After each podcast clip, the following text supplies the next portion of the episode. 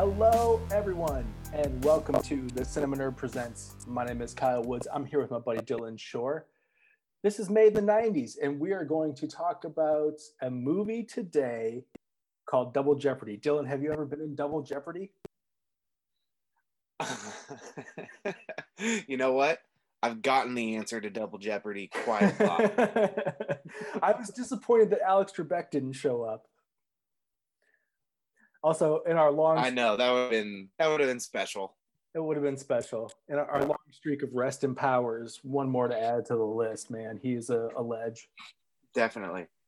Um, before we talk about Double Jeopardy, should we talk about anything else? What else have you been watching?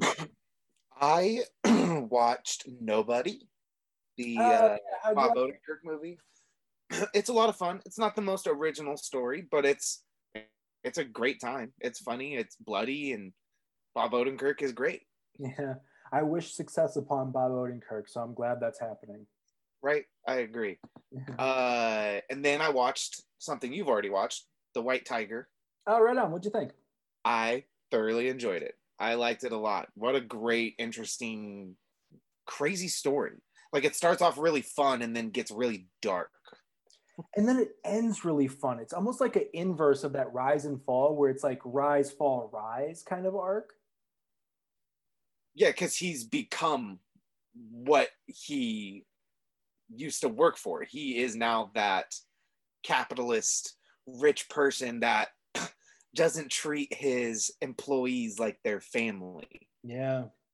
But he still, uh, uh, it was such an interesting movie. I liked it a lot. I also really like the scale of the ending. Like the the thing that he's not pulling off a heist, he's not going for the richest person in the history of time. He's just like, "No, I just want my slice, bro. I'm not this is good. I'm okay here." Yep. Yeah, really interesting. And then I watched The Father. I have not seen The Father, but I, I tweeted out in light of the Oscar news that I, my question was Is The Father a Two Popes prequel? no, it is not. but it is very sad. It it was an emotional fucking roller coaster. Uh, uh, very worthy of the Oscar for sure. right on. I mean, Hopkins is one of the greatest, right? Yep. And that's it. How about you? What did you watch? Um, I got a couple of things. One I'm really excited to talk about, so we'll work up to that first in our continuing conversation about Elaine May, Oh, Oh. yes. What'd you watch? the Heartbreak Kid. What'd you think? It, it's a real meh for me, man. Oh, I gotta be honest. Here, here's my Okay. deal: is that Charles Grodin is so good at his job that I almost don't want to watch any movie he's in. You know what I mean? I'm just like, fuck this dude. And that's the whole point of this movie. And I appreciate that. I really do like where it lands, but the like 75 minutes preceding it, I'm just like, oh, I cannot stand anything happening. okay. Fair. I'm curious how you'll feel about her other movies. I mean, I really did like A New Leaf. I, I enjoyed it quite a bit. Um, at, with this one in particular, I felt a conflict between um, the playwright, whose name is escaping me, the gentleman from The Odd Couple, and uh, whatever else he wrote. Hmm. I, I I wouldn't be able to know his name off the top of my head. Well, let's look it up since we're actually talking about it. Um, because he's a very famous, oh, Neil Simon is the gentleman's name. Gotcha. Um, and he wrote uh, The Odd Couple and Biloxi Blues, uh, amongst others. I mean, he's prolific and respected as a humorist, but he's very like chippy, you know, fast paced. And the whole thing about slowing this down and actually exploring the human stakes, I really like. You know, I, I, I like that, but I, I kind of want it for a drama. And, and as a comedy, I just was like never laughing and only uncomfortable the whole time. And that's That's see, that's what makes me laugh is the uncomfortableness of it all. Uh, ooh, he's such a fucking, ooh, just a despicable person. oh, he's the worst, man. He's Yeah. the absolute worst. but everybody else around him sucks too. And that's my kind of like the main thrust of my criticism is that anti-hero is fine and bad people comedy is also fine but i need one thing to like. I need something to root for in any movie that i'm watching. And i just couldn't grab onto anything in this movie. Where i was like well i hate everybody. Why am i watching this? See, that still makes a good movie for me. I don't need to like anybody because they're just yeah. fucking characters for me. But like uh, in a comedy, I need to like somebody. In an huh. action movie, in a thriller, in a drama, Bad I don't Santa? like people. What's do you that? like Bad Santa? Like, do you like Billy Bob though? Like, he's a piece of shit in that movie. It's sweet towards the end, but like, he's a fucking terrible human being. The thing that I identify with Billy Bob and Bad Santa specifically is his, oh, you identify with it? Yes, yes. Is his aggressive honesty, where he's like not taking any shit from anybody at any point. And the one that that pops in my head right now is when he's reading the report card and he goes, "Thurman Merman." Your name's Thurman, Mer-. or he goes, "Who the fuck is that? Is that your name?" Yeah and that stuff is replete throughout the movie and i have a real to my own detriment like honest streak that has sunk my career more than once and so i identify with billy bob where he's just like this is bullshit let me say it out loud and Fair. that's the thing is like i'm a you know i'll, I'll be uh, as hard on myself as not that i can be but that i'm willing to be right now but like i always think that I can do better as a person. But one of the things that I do hold on to myself is like, no, but I'm honest. If you don't like this thing about me, fuck you then. And Billy Bob has that going for him. And Charles yes, Grodin has none of that going for him. He's servile, he's a liar. And Cybill Shepherd is maybe the most likable character in the movie and she's also very detached from reality and i'm just kind of not in that type of story you know okay okay so i won't uh, like it's good it is good and like i said i really like the place that it lands in but i'm never going to watch that movie again and i wouldn't recommend it to people just because it's such a like fuck you kind of experience the whole did time you, for me did you like it more than the Farrelly brothers one i am 43 minutes and 25 seconds into the Farrelly Brothers movie. and, and, so far, I like it much better. What? No, no, no, no. Sorry, the Elaine May movie. The Elaine May oh, movie. Okay, okay, okay, okay. Far superior to the Farrelly okay, Brothers movie. Um, the, this Farrelly Brother movie, the 2007 remake, has me questioning Malin Akerman as an actor, where I'm just like, what are you doing? And she's somebody I really like. She's good and. Mm-hmm. I, uh, Danny McBride in that movie has some funny lines. I just saw him for the first time. He comes in about 30 minutes in. Is that when he's like, Miranda, we're playing Parcheesi? Is it that part? maybe, maybe. oh, man. So yeah, the Heartbreak Kid. I there's stuff for me to sort of appreciate, but I didn't really enjoy it as a film. Uh, so here's two that I will talk about that I did enjoy as a film, actually very timely. Just so happened to be my wife, my wife, my wife.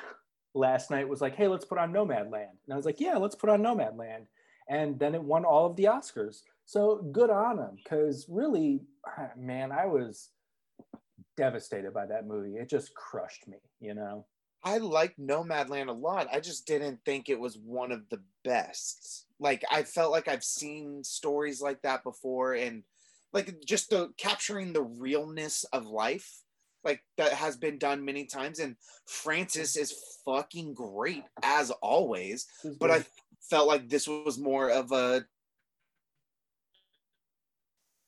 simpler role for her than what he has done in the past, especially like three bill three billboard Uh, but that's not. Uh, I'm not saying I didn't like it. I just didn't think it was worth the best picture and best director. I mean, I, I famously ignored most of 2020 in cinema, so I, I wouldn't be able to announce whether it was the best picture or not, but I really responded strongly to it. I thought it was an excellent, excellent film. And the direction is I think the strongest aspect of the movie. I was a little surprised that it got nominated for best uh, cinematography because I found the photography actually pretty flat all throughout. Yeah, it's very flat, and I think actually for me the strongest thing is all of the supporting real people. I, and I would so interesting and that was my favorite part of the movie. Agreed 100% and that's where i will credit that i'll credit that to chloe zhao as a director to recruit those people to put them in the film. Because she, all of their dialogue is improvised. They just had them go and talk. No i said the same thing to uh, my wife. My but wife I, I, would love to see the cutting room floor of what they shot because I got to imagine there's a hundred hours of incredible yep. stories that just yep. didn't make that movie. Yeah, I'm sure it like there it like almost like she shot like a documentary, just like yeah. hours and hours. It just seems like that's what I would assume. Um, you know, and with the crew that small, you can't really fault them for coming off like an indie.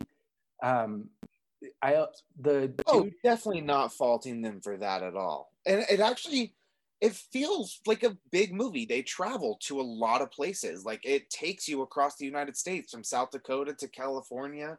Like you get the feel of it. It's just all it's shot like very real life. Like uh yeah, it's flat, but it's it's I, I get why she did that though it, I do. Just, I think there's a real justification to be made about the twilight years of uh, mm.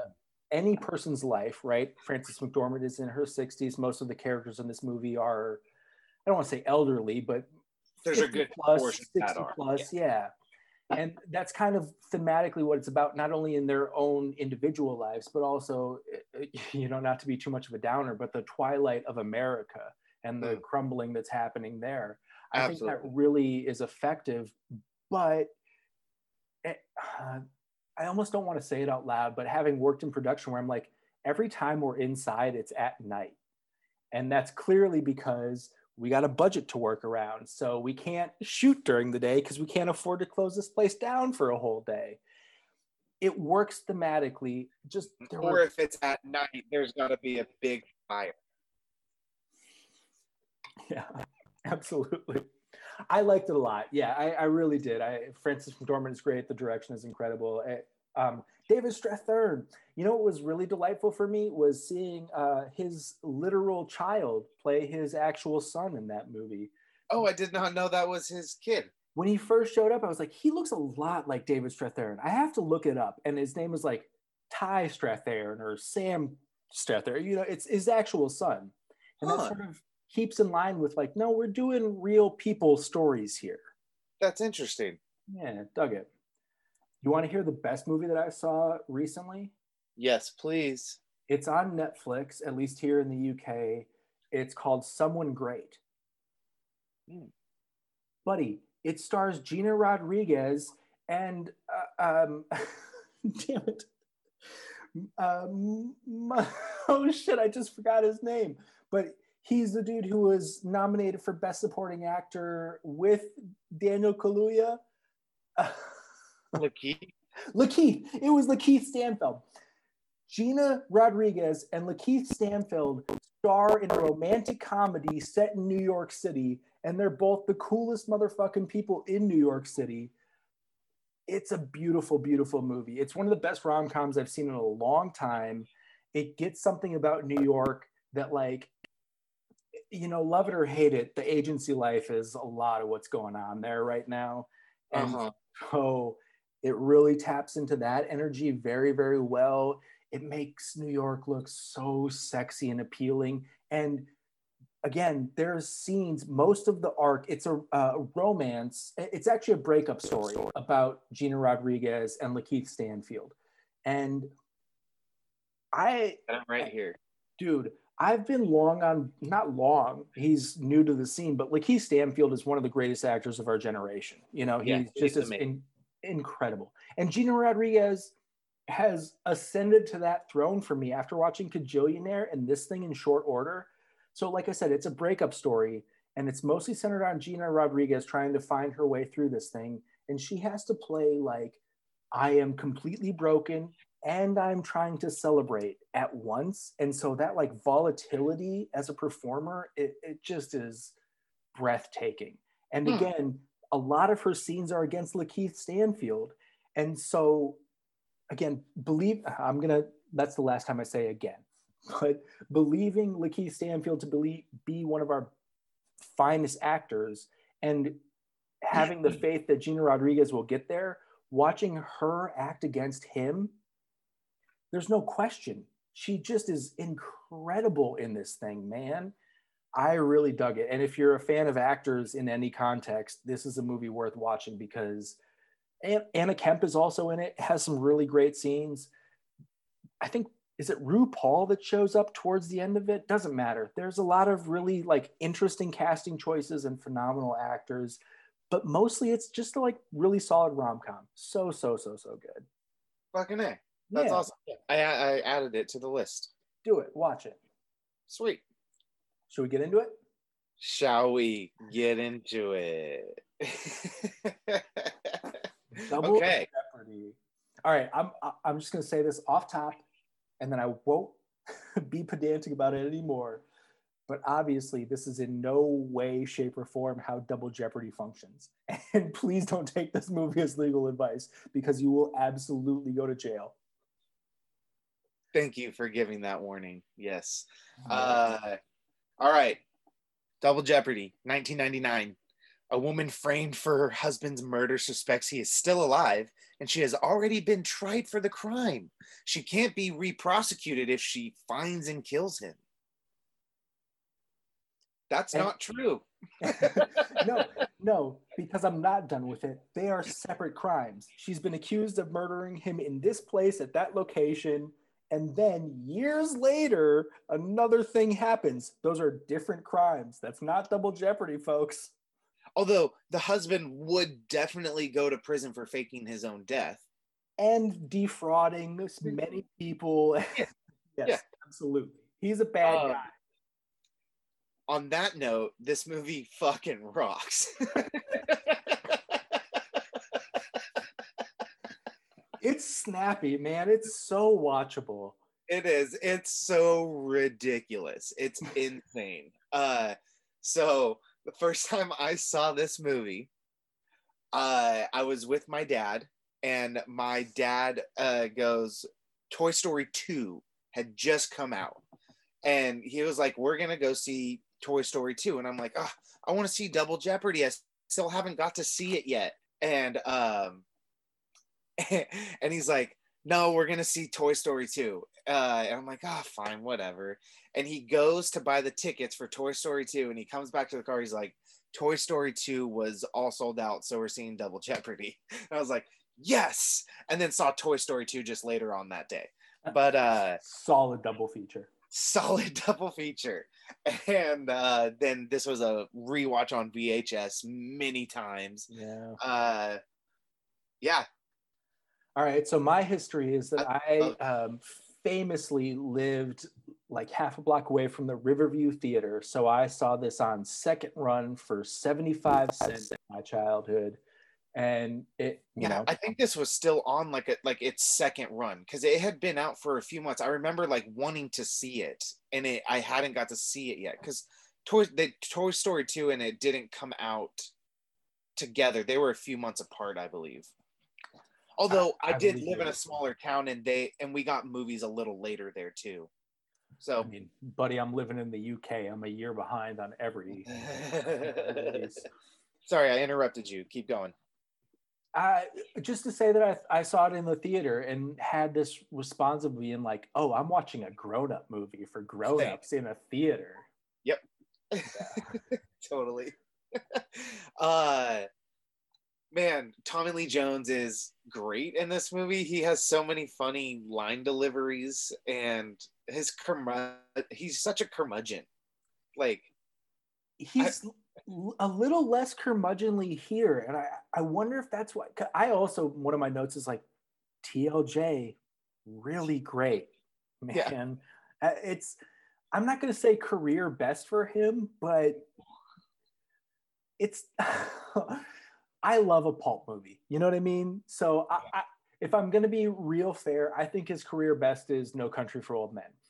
But this thing is just like part and parcel with what he does. He's so sympathetic, he's so hard edged, and you're like, you respect him, but you don't want to cross him. But if you do cross him, he'll give you the chance to explain yourself. Dude, that was a perfect way to put the character of Travis. That was absolutely perfect. He's good, man. No, he is good. he's a delight in this film. It- it's a little bit of a shame that he doesn't enter. He, it's a he strength comes of in at the like 30 minute mark. 30 minutes. He is the second act turn or the first act out, depending on your terminology. He's not in the first literal third of this movie. And then he shows up and it's an entirely different film. Uh oh man.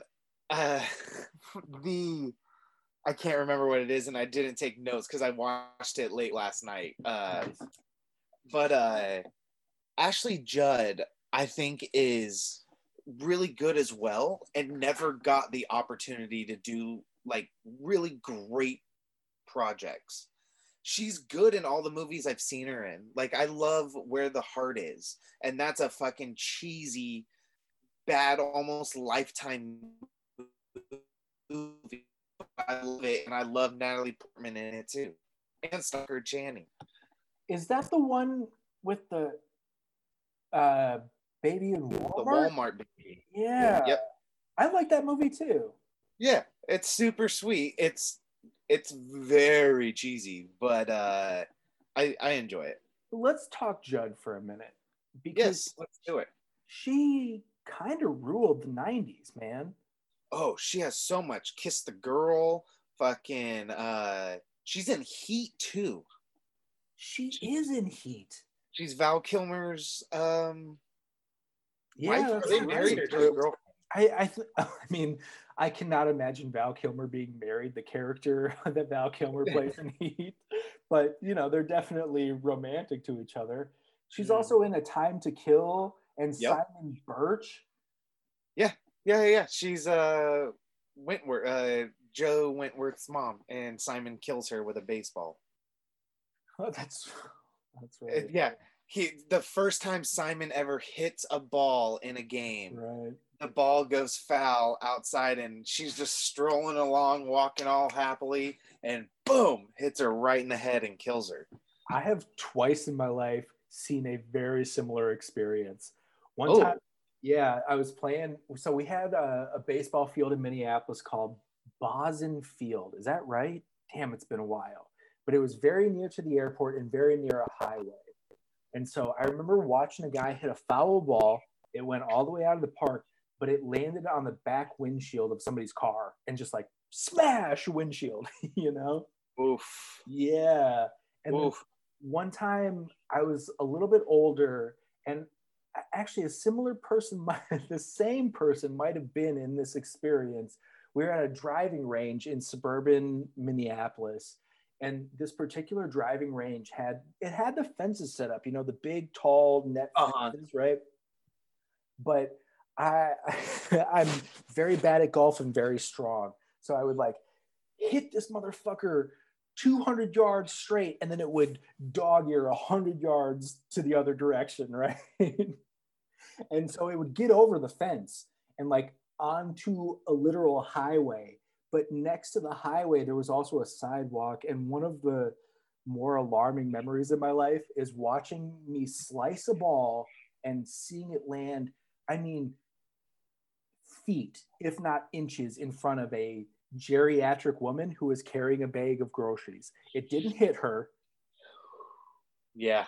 but she dropped her bag of groceries. And I was just like, still feel so bad about that, man. Yeah, I can see. Yeah, the, that's terrifying. Uh, Uh, Ashley Judd, though, uh, is in one of my favorite horror movies, psychological thriller horror. Uh, Bug, William Friedkin's Bug. oh, it's her and Michael Shannon. Oh, such a and Tracy Letts wrote it. okay. Oh, dude, if you've never seen Bug, it is a chilling time. I have not, but I'm gonna put it on the list right now. That looks great. Yeah, it's incredible. Tracy Letts is on the list of like, all right, well, anything you do, let's check that out. hmm Yeah, he wrote the play, and I think he adapted the screenplay too. Right on. No, I'll have to check out Bug. So back to Double Jeopardy. Yes. Um, I have I have a lot of notes that are sort of related to like the silliness of the plot. Uh, I don't want to go through too many of those things, but I do want to start at the very. It's not the first shot in the movie, but it's like within the first five minutes, they cut to the party, right? And there's a guy who is given a skewer and he's like dipping it in sauce and he is like dripping Like barbecue. fondue. no, it's like a barbecue sauce or something. It's a red, drippy thing. And he's just like, oh, I don't know what to do with this. And then they just cut away from him. And that's the end of his interaction in the movie. And it's one of the stranger things I've seen in a Oh, I didn't catch that. it's so bizarre, man. I, it, it's the type of thing where you're like, who are you related to? You must be the director's brother. Why are you in this movie? I don't understand the purpose of this scene at all. Oh man. Uh also shout out to uh Elizabeth Gish. Listen, the terrible joke that I, I have to exercise for my brain is that Elizabeth Gish is the eventual Oh. it girl.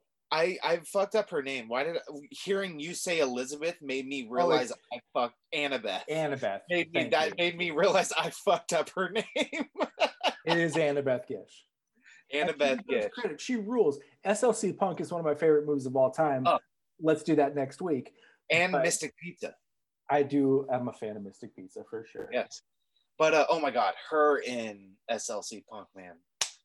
So good. That whole movie. Yeah, we need to add that to the list eventually. Yeah, absolutely. Eh, you know what? We should do a Lillard mini series and just Wing Commander, SLC Punk. See, although like a few of those reach into the 2000s. Anyway, Wing Commander. do you know how many movies uh, Matthew Lillard and Freddie Prinze Jr. made together? It's at least five. Four. I think it's I think it's five plus, man. Summer Catch. Okay, Listen. Some Catch, Scooby Doo one and two. Yep. Um, uh, fucking, uh, what's the one we were just talking about? Wing Uh, Commander, we just said. Commander. Yes. Uh, yeah, those are the four. There's What- another one out there. Hang on. Let me see. And I'm looking it up currently, so don't. Yeah, no, uh. I'm trying to keep thinking. Uh, are they 90s or does it go into the 2000s? It, It probably. probably goes into the 2000s. How could it not, right? Oh, Summer Catch. We're forgetting Summer Catch. And That's Matthew what I said. Oh, I'm sorry. Matthew Lillard also shows up and She's All That. Yes, yes, he does. And is that it? Yeah, that's what I got in front of me anyway. Okay. Yeah, no, that makes sense. So five. All right, we'll go with five. Yeah. Look at it. Um, Double Jeopardy. Let's see here. Um, Michelle Pfeiffer, Meg Ryan, Brooke Shields all declined the role. I can't imagine why. Jodie Foster was attached to star as Libby for a while. I would rather see Jodie Foster as uh, the male lead. If she was in the Tommy Lee Jones role, I'd be more interested in this movie. Ooh, that's interesting. I like that. I here's the thing: is that the script for this movie is bad. Everything else about it is very good, and Yeah, so it, it feels like a dime store novel.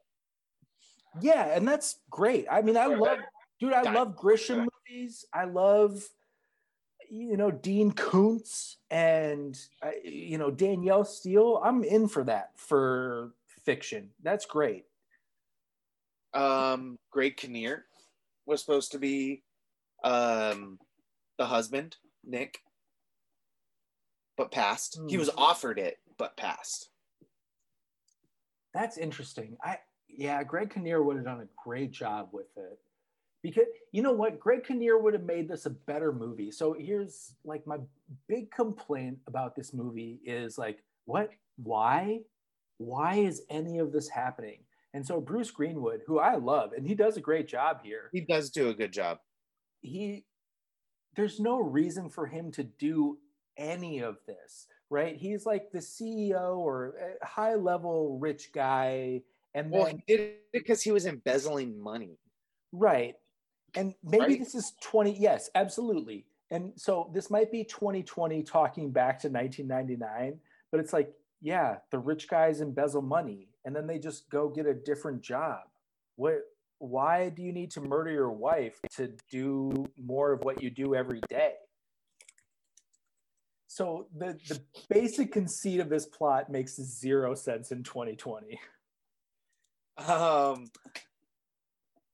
y- Yeah, why go through the trouble? There's some movies that are definitely like that. That, oh man, like Gone Baby Gone. I just watched recently with my buddy, and he was like, "Yeah, no, that's a great movie, but like, I don't want to spoil it for no one if you haven't seen it." But like, he was like, "Why go through all of that trouble? Why not, uh, like." check in on the mom and make sure she's doing good and taking care of the kid. Like, why go up and set up this whole fucking scheme to kidnap a kid? It's just easier to do the right thing. yeah. this movie doesn't have quite that problem but yeah again similarly where it's like did you it's a different problem where bro you could just tell the cops you're rich and then the problem's over i don't why are you doing all of these things Oh, uh, I love it. It's a mess. it's a little bit of a mess it's really entertaining though it really is um since we're talking about the It's mess super that it- entertaining. Oh man, and when one of the things that it does that makes me crazy is the like all right she's got the the blood all over her. She wakes up in the middle of the night. We don't know what's going on. And then she picks up the knife. And why would you do that? maybe it's because i've seen too many movies but i'm like hey don't touch the knife. Don't unless you're trying to kill somebody with a weapon just don't fucking touch it. What are you doing You got to think that Nick thought ahead of this and put her fingerprints on it. Anyways, like i okay we're adding script pages now but sure I'm just But- saying, No, I don't have to believe that, and I'll tell you why. Because why he went through the trouble of dumping blood on her and putting it all the way and on her hand. It was on her hand. but then this same gentleman, uh, by which I mean asshole, goes to resume public life. So Yeah, under a different name. No, no plastic surgery. No nothing. this is not the type of person who thinks his plans through enough to make sure that he gets away with it. Because if he wanted to get away with it, he would have. Yeah, you know what? They needed to set this in the seventies. Yes. Yes. That's the fix. Like I often say my favorite. technology. Wait, say that again. Oh, oh no, no, no! You go ahead. You go ahead. Okay. My favorite movies are 90s thrillers that should have been 70s thrillers. Case in point, Breakdown, starring Kurt Russell. But breakdown's awesome. Breakdown is awesome. It's like it's that's the dividing line where Breakdown still kind of works in the 90s, but man, imagine that in the 70s and it would be a five-star movie. It would be Oh. perfect. In the 90s, it's a little like, what wait, what are we doing here? That's not how the world works. Yeah, I bet if breakdown was made in the seventies, it'd probably be more of a horror. I think you're probably right about that. I mean, certainly like a much more grimy thriller for sure. Yeah, yeah, yeah, yeah. Ooh, we'll do breakdown eventually as well. Happy to. yeah, we should definitely add more campy crime movies. Not, So not the not the big ones, not like the firm, but like just the the random ones that no one talks about.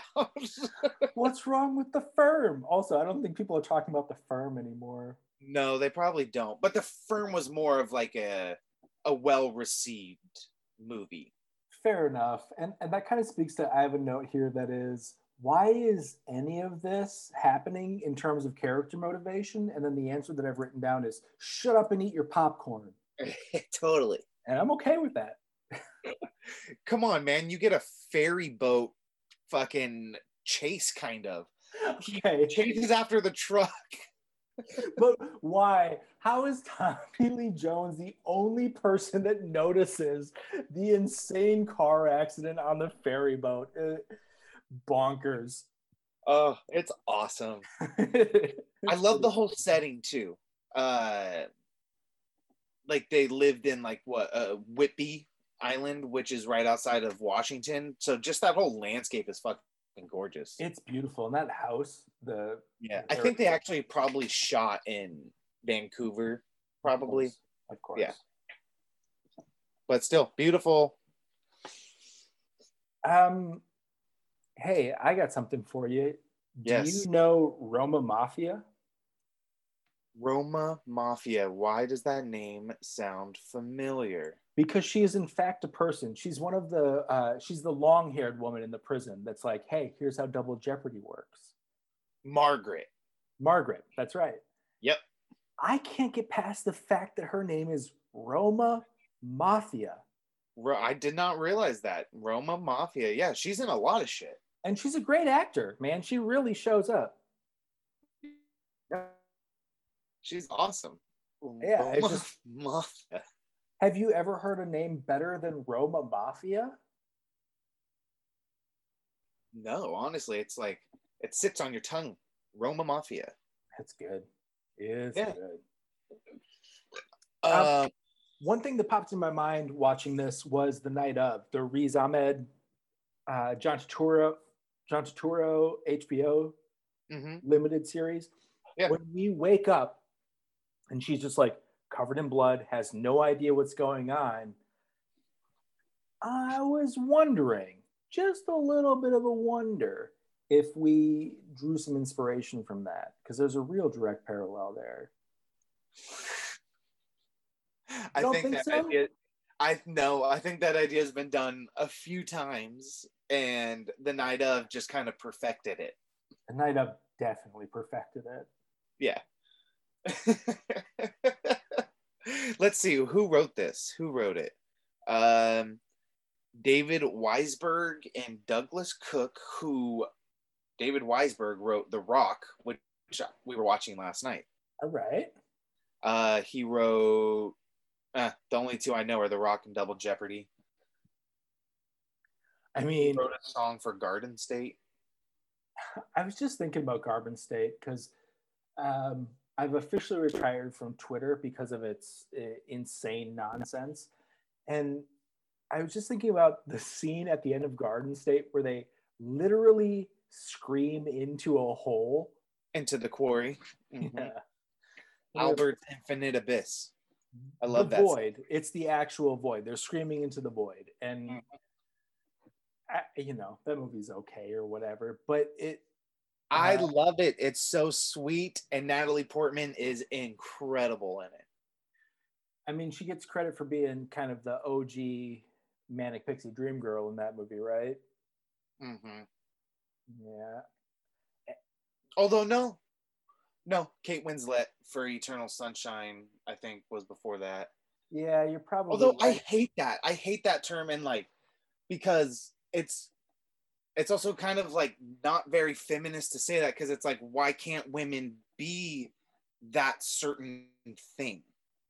Like Natalie Portman in Garden State to me is a fleshed out character. Like she is someone who suffers from a very serious illness and is a constant liar and she doesn't know really who she is and where she fits in with this world and meeting him she does this is where the manic pixie girl thing comes in. Like she meets him and helps him to like kind of realize that his life is not what he wants it and we never get to see her change in any way.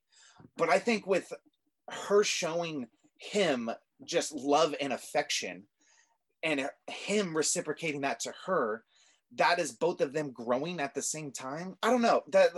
I don't know. I think there's ways that that term does really apply to some movies, but I also think because I've also heard women say this, like, why can't women be that? Like, why? Like, uh, there was this one thing, like, um, uh, oh man, uh, she said this girl, uh, this girl I know said, Kill Bill is a a movie written by a man through a man's lens of what a woman could be, and uh, the person that I was with, uh, her sister and I were like, yeah, but why can't she be that? You're saying that a woman can't be something because there's never been an account of a woman doing something like that. And that bothers me because it's a fucking movie. I'll say two things, which is first of all, there have been many accounts of women doing things like that and much more impressive things, you know? Yeah, absolutely. So there absolutely have been tales of wildly impressive women. The problem with things like Garden State and the even Eternal Sunshine, which is a movie I like a lot because it grants a little more agency to Kate Winslet um, mm-hmm. And Charlie Kaufman's an adept writer who understands the tropes that he's dealing with in. And yeah, and Kate under- Winslet like calls it out. Like she's like, I don't want you to be, I don't uh want you to project what you think I should be. I I am me. I don't want you to. I change who I am because that's who I am. And that's fair. We, you know, as Moana would inform us, the people you love will change you. That yeah. happens. The problem with things like Garden State is that it's this much more interesting character, Natalie Portman, has to subserve to a bland, boring nothing in Zach Braff. And it culminates in him screaming nothing into nothing. And meanwhile, this really interesting, fully fleshed human has to support his nothing. And that's bad. That's whack it would be a better story if we got to explore her character a little bit more. Hmm. Okay. Okay. That's fair. Yeah, I, I think it's true. I, you know, back to Double Jeopardy.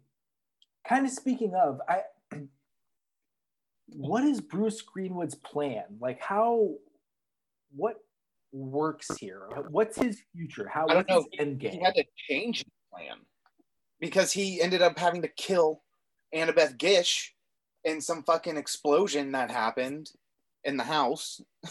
and then he had to change his name again and probably change his kid's name again. No, he doesn't even change the kid's no, name. No, it's still she, Maddie.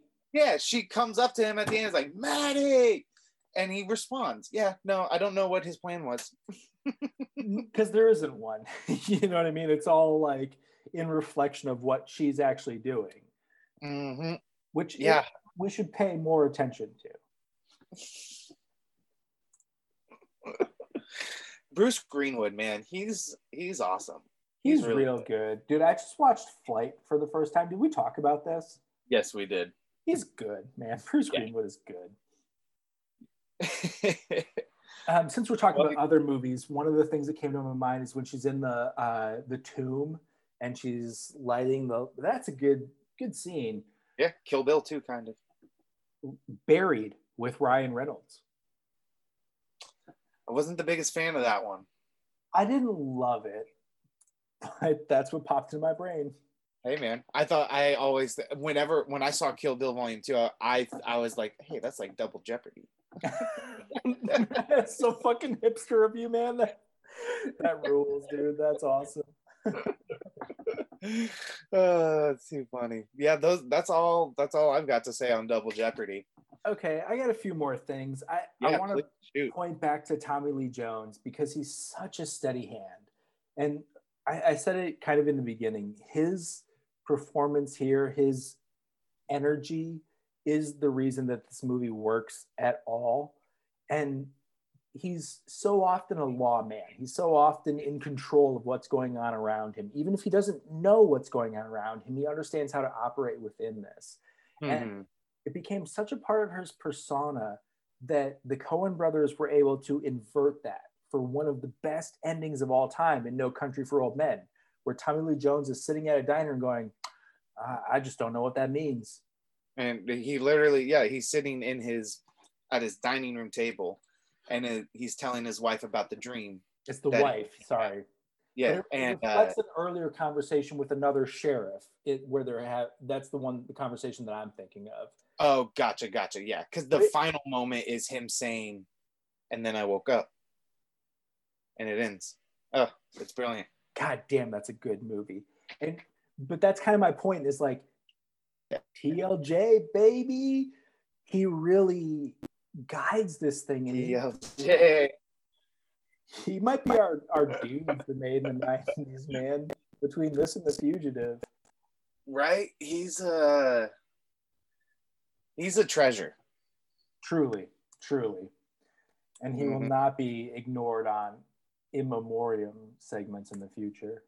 Yep. One of my favorite roles of his is uh, coal miner's daughter. You know, I haven't seen that one Great movie. Sissy Spacek is amazing. in everything she's in. Truly. one of the lines that he has here that I really dig him dig for him, and in the script, I think it's a high point of the script. He says, "I'm when she's first coming into the halfway house and is like, oh yeah, no, I'm sorry for murdering my husband. I'm just gonna behave, right?" And he says, "I'm not interested in your contrition. I'm interested in your behavior." Mm-hmm. Damn, that's a good line. And I also feel like if the world took that into our hearts, might be a better place. Maybe. I'm looking at you, Christians, because your Beth dead, your, sorry, deathbed apologies mean nothing to the people who have suffered under your hollow ideology. End of rant. This became uh, Attack the Christians podcast. Thank you. uh, one of the things I really dug about this movie was the so early on when the guy's like, it, it's that first scene. They're at the party. He's like, oh yeah, it's the Picasso blue period, and it's clearly not at all. I didn't even catch it. Oh, buddy, not to be art snob on you, but it just is like Kandinsky drew horses. That was his whole fucking thing. At least the like thing that he's most famous for. And there's clearly a lot of horses here. Also, as Bruce Greenwood points out, Picasso's blue period was figurative. He painted humans in blue. right? Yes. That was the whole thing about it. But I dig a little, I don't know, art history exploration. Have you seen the there's a documentary on Netflix right now like The art heist one? yeah, I haven't watched it yet. I want to though. watch it. It was good. It's good because it really points out like art collectors are all not all. I'm not going to generalize. I worked for okay, disclosure time. Have I talked to you about this? Uh, a lot of my time in London was working at a custom framing operation. So we built very ornate frames for very impressive pieces of art. So I'm not like a art heist guy, but I have some knowledge to let you know about the art world.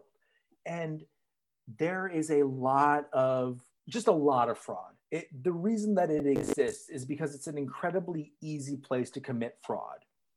So if you need to lower your tax burden for a specific year, you can devalue your art. Pretty easy. Um, Tenet is another movie that explores this pretty well, where it's like, hey, Yeah. I, have- that's what I was thinking of when you said this. those things are real, dude. The open port or whatever that thing is called, those exist. And it is a racket that allows fabulously wealthy people to adjust their wealth at their whim. That's the whole thing about it. Hmm. Anything else about it is aesthetic and good for you. You know, I like art also, but the collecting world is a racket. And that's what I have to say about it. I dug that this movie spent a little bit of time there. oh, that's amazing. Yeah, just a little bit, not even not even 1%. Well, and to that end, like the fact that he goes from like, I'm going to fake my own death to I'm going to entomb her buried alive. What are we doing here? What are the stakes of this movie? I don't understand what we're trying to accomplish. Yeah, it's truly crazy. I'm gonna pay some kid to fucking lure her to this tomb. He goes full on monster, and not that he's not been a monster before that, but like really legitimately ghoulish, you know? Yeah. Hmm. And that's kind of an unexpected turn. Okay, here's another since I'm nitpicking. Remember when Tommy Lee Jones, this is it's so plot the plot of this thing is fucking terrible. So Tommy Lee Jones gets the printout of the licenses from Washington State. And the first one he gets is like nobody, nothing guy, not Oh, matches. yeah, yeah, yeah, yeah, yeah, yeah. The the old man ID. That one. Okay. Yeah. Setting aside the fact that he needs to do a little more research and figure out what's going on here, how has he not done this research already? Right, yeah. Once Ashley Judd told me about it, I would have started researching. Let's take a look. Let's just take a look. Yep. All right. Hey man, I get it. Here's two last notes that I have. Uh, one, the the parade, the funeral procession. Do you know the Hannibal Buress bit about being in New Orleans? He Mm-mm. he talks about the fact that you can hire a parade permit for three hundred dollars, basically any day of the week, and then just go hire a band to follow you around. So in one of his stand-up specials, he describes like going from bar to bar just with a brass band behind him, like playing music, because it's that easy to do in New Orleans. That's And- awesome. Life goal. I'm telling you. Yeah, if I die before hiring a parade in New Orleans, I will have failed as a man. I'll join you with that. Next year, Woohoo! The only thing I have left is uh, her mother saying that there's good money in tomatoes. She did say that while gardening. Buddy, I had to do a little look on it because I've been growing tomatoes in addition to some other crops that I grow. I've been trying to like really nail down tomatoes on my indoor situation Uh-huh. because I'm so tired of not having. Have you? You're from like Northern California, Central California. You know what good is, right? No, you're from Yeah. Northern California. Okay. Yeah. How are the tomatoes up there? So one thing, not the biggest tomato guy. You've never had a good tomato. Is the reason for that? Um, I my dad used to grow tomatoes. Um, and like they were all right. I'm just not the biggest fan of them. Okay, fair enough. I'll, you are entitled to your preferences. Yeah, but I want I need to try a really good tomato, I guess. I mean, a great tomato. Yeah. There's my grandmother in um, kind of central Indiana had a pretty solid farm. And there are two plants that a lot of people hate that I think are exceptional. And the reason that you hate them is because you've had bad produce, you know, tomatoes and cantaloupe. Melon. oh, I love cantaloupe. Dude, when you get a good cantaloupe, it is candy. Yeah, no, I love cantaloupe. Definitely. When you get a good tomato, it's a real exceptional experience. Oh, my mom would just take a tomato whole and put salt on it and just ugh, Eat it like an apple. ugh. No, I, I'm with your mom, buddy. We would go through the rows and pick. Have you ever seen a tomato caterpillar? Caterpillar? Mm, I don't know. Look one up on the internet and be horrified. They are intense creatures. They're like two to three inches long. They're black and white striped. They have a bright green head. When you look at them in the field, you're just like, monster, I can't. But you pick it off the tomato. The reason that the tomato bug is on that tomato is because it's the best tomato. So you pick the bug off of that one, just a little salt and pepper on it, eat it like an apple. Oh, heaven. I'm googling one right now. So her, Oh, the yeah. mom's line, they're gnarly, right? Yeah, they are. Yeah. So the mom's line about always having monies in tomatoes spoke to me, where I was just like, uh, I'm going to increase my tomato crop here because I got black cherries going. I got Marmande. I got yellow pear, buddy. What?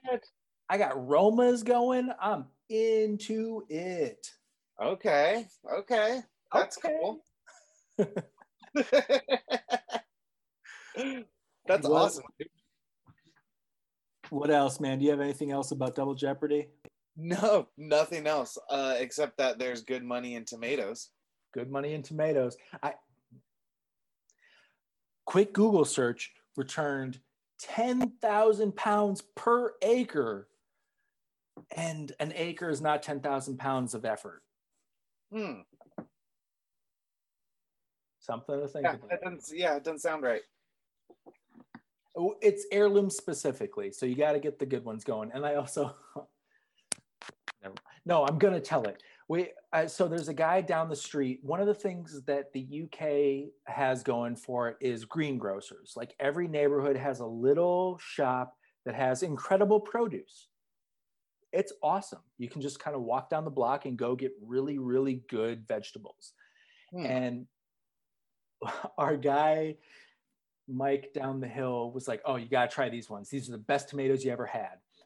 And I got to be real, they were very, very good tomatoes.